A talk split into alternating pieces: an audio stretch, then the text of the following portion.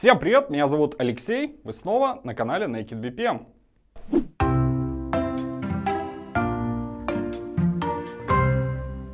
Продолжаем разбираться с нотациями описания бизнес-процессов. В прошлый раз мы говорили о блок-схемах и нотации IDF 0. Сегодня разберем первую взрослую нотацию. EPC – Event Driven Process Chain, то есть процессная цепочка, движимая событиями. В этом и заключается основная идея. При моделировании процесса мы отмечаем не только его шаги, но всегда уделяем большое внимание событиям. То есть тем условиям, при которых они запускаются. Нотация удобна для подробной регламентации бизнес-процесса и изучения его информационных потоков.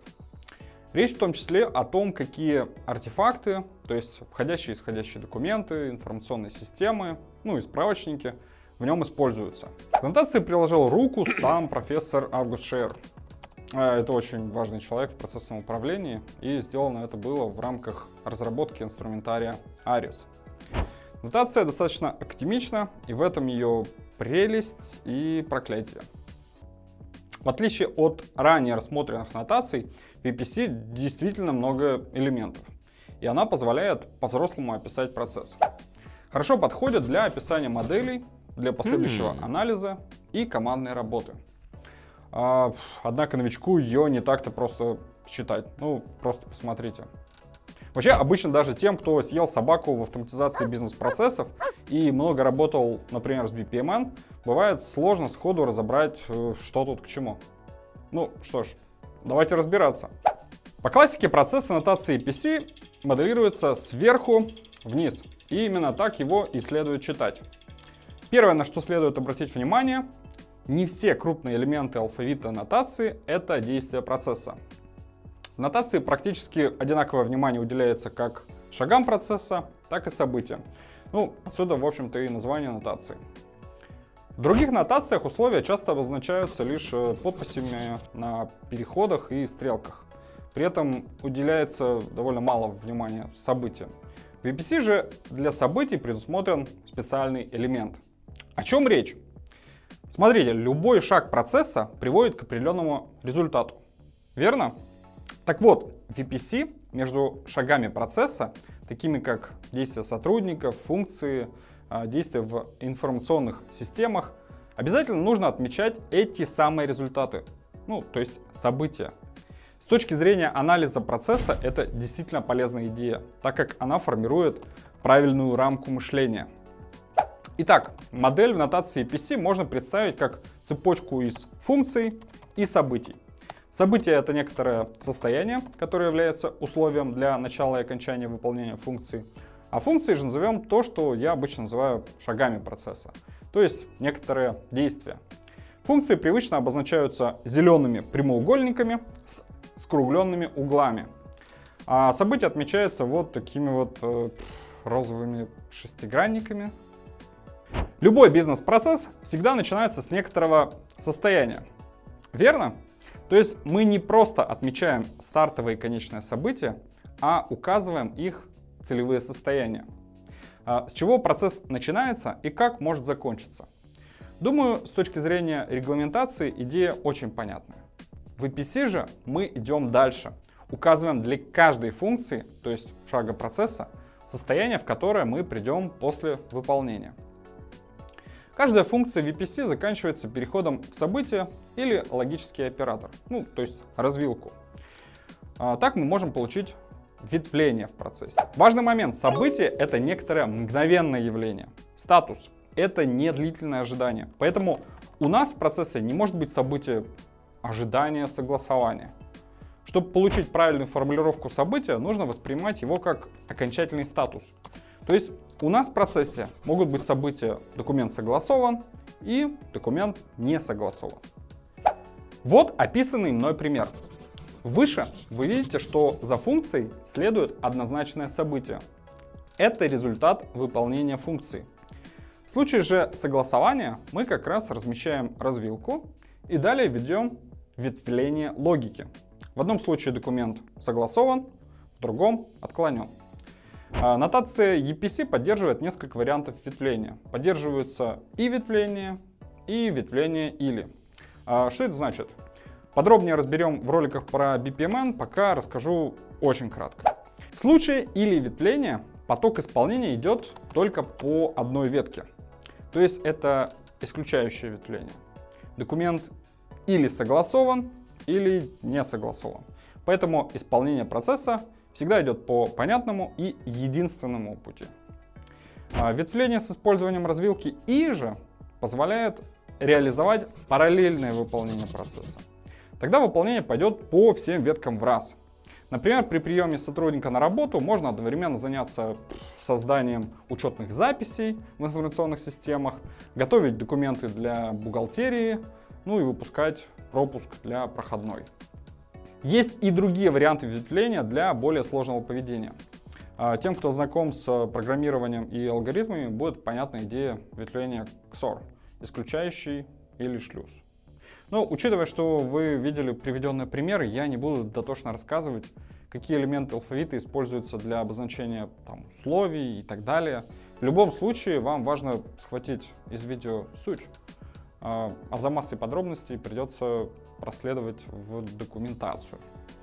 А, в формате короткого ролика все элементы аннотации, ну, просто нереально объяснить. Конечно, нотация APC не состоит только из функций событий. На основной поток как раз состоит из вот таких вот зеленых прямоугольников, розовых шестигранников, шлюзов развилок и стрелок. Остальные элементы лишь дополняют модель.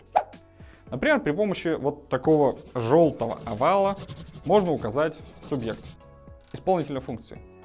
А, чтобы отметить, что в этом процессе функцию «подготовить отчет» выполняет руководитель отдела продаж, а, нам нужно будет добавить на диаграмму этот э, желтый элемент и соединить его линией связи с функцией.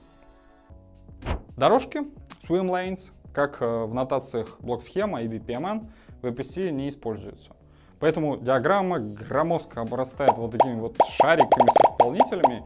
И на самом деле мы, конечно, можем привязать один шарик с исполнителем к нескольким функциям, но на практике это бывает не просто сделать, чтобы диаграмма ну, просто не утонула в непонятных линиях.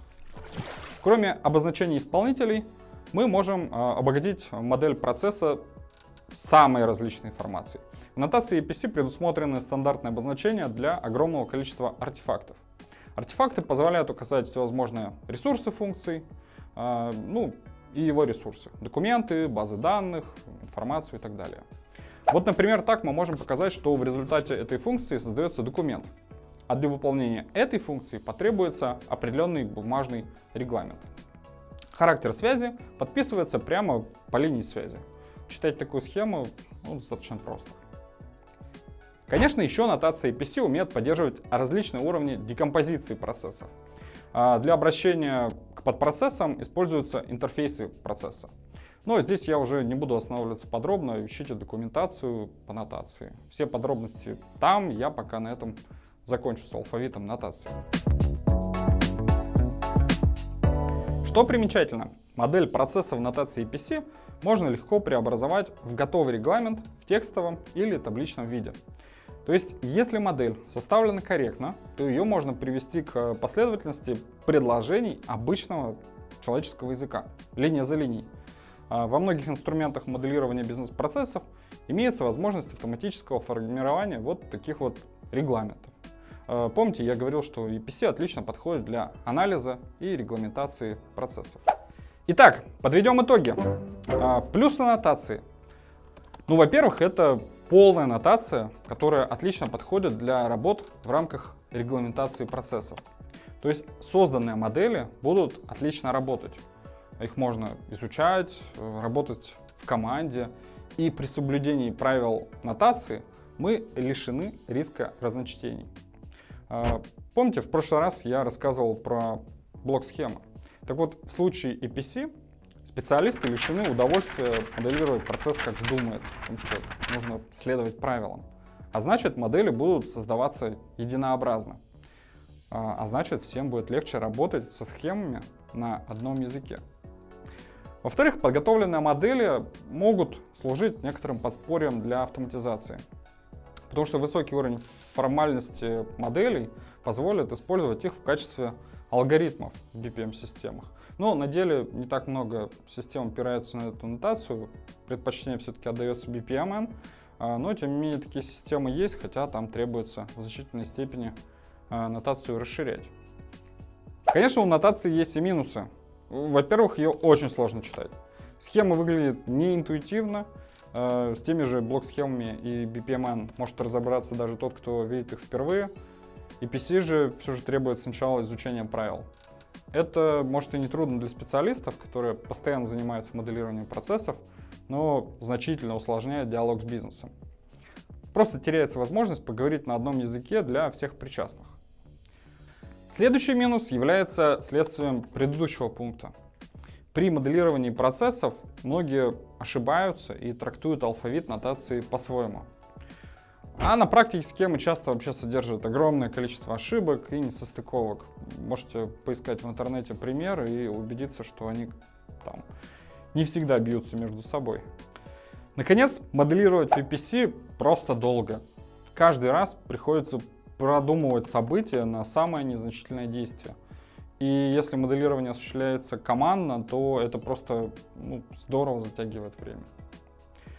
Ну и, наконец, э, последний недостаток — нотация очень громоздкая. Модели даже простых бизнес-процессов часто занимают много-много листов.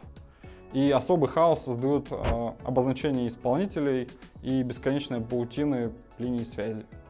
Э, в том же BPMN модель получается просто кратно компактнее и более читаемой. Кстати, в следующий раз мы как раз разберем нотацию BPMN. А на сегодня у меня все. Ставим лайки, подписываемся на канал, чтобы не пропускать следующие выпуски. До новых встреч!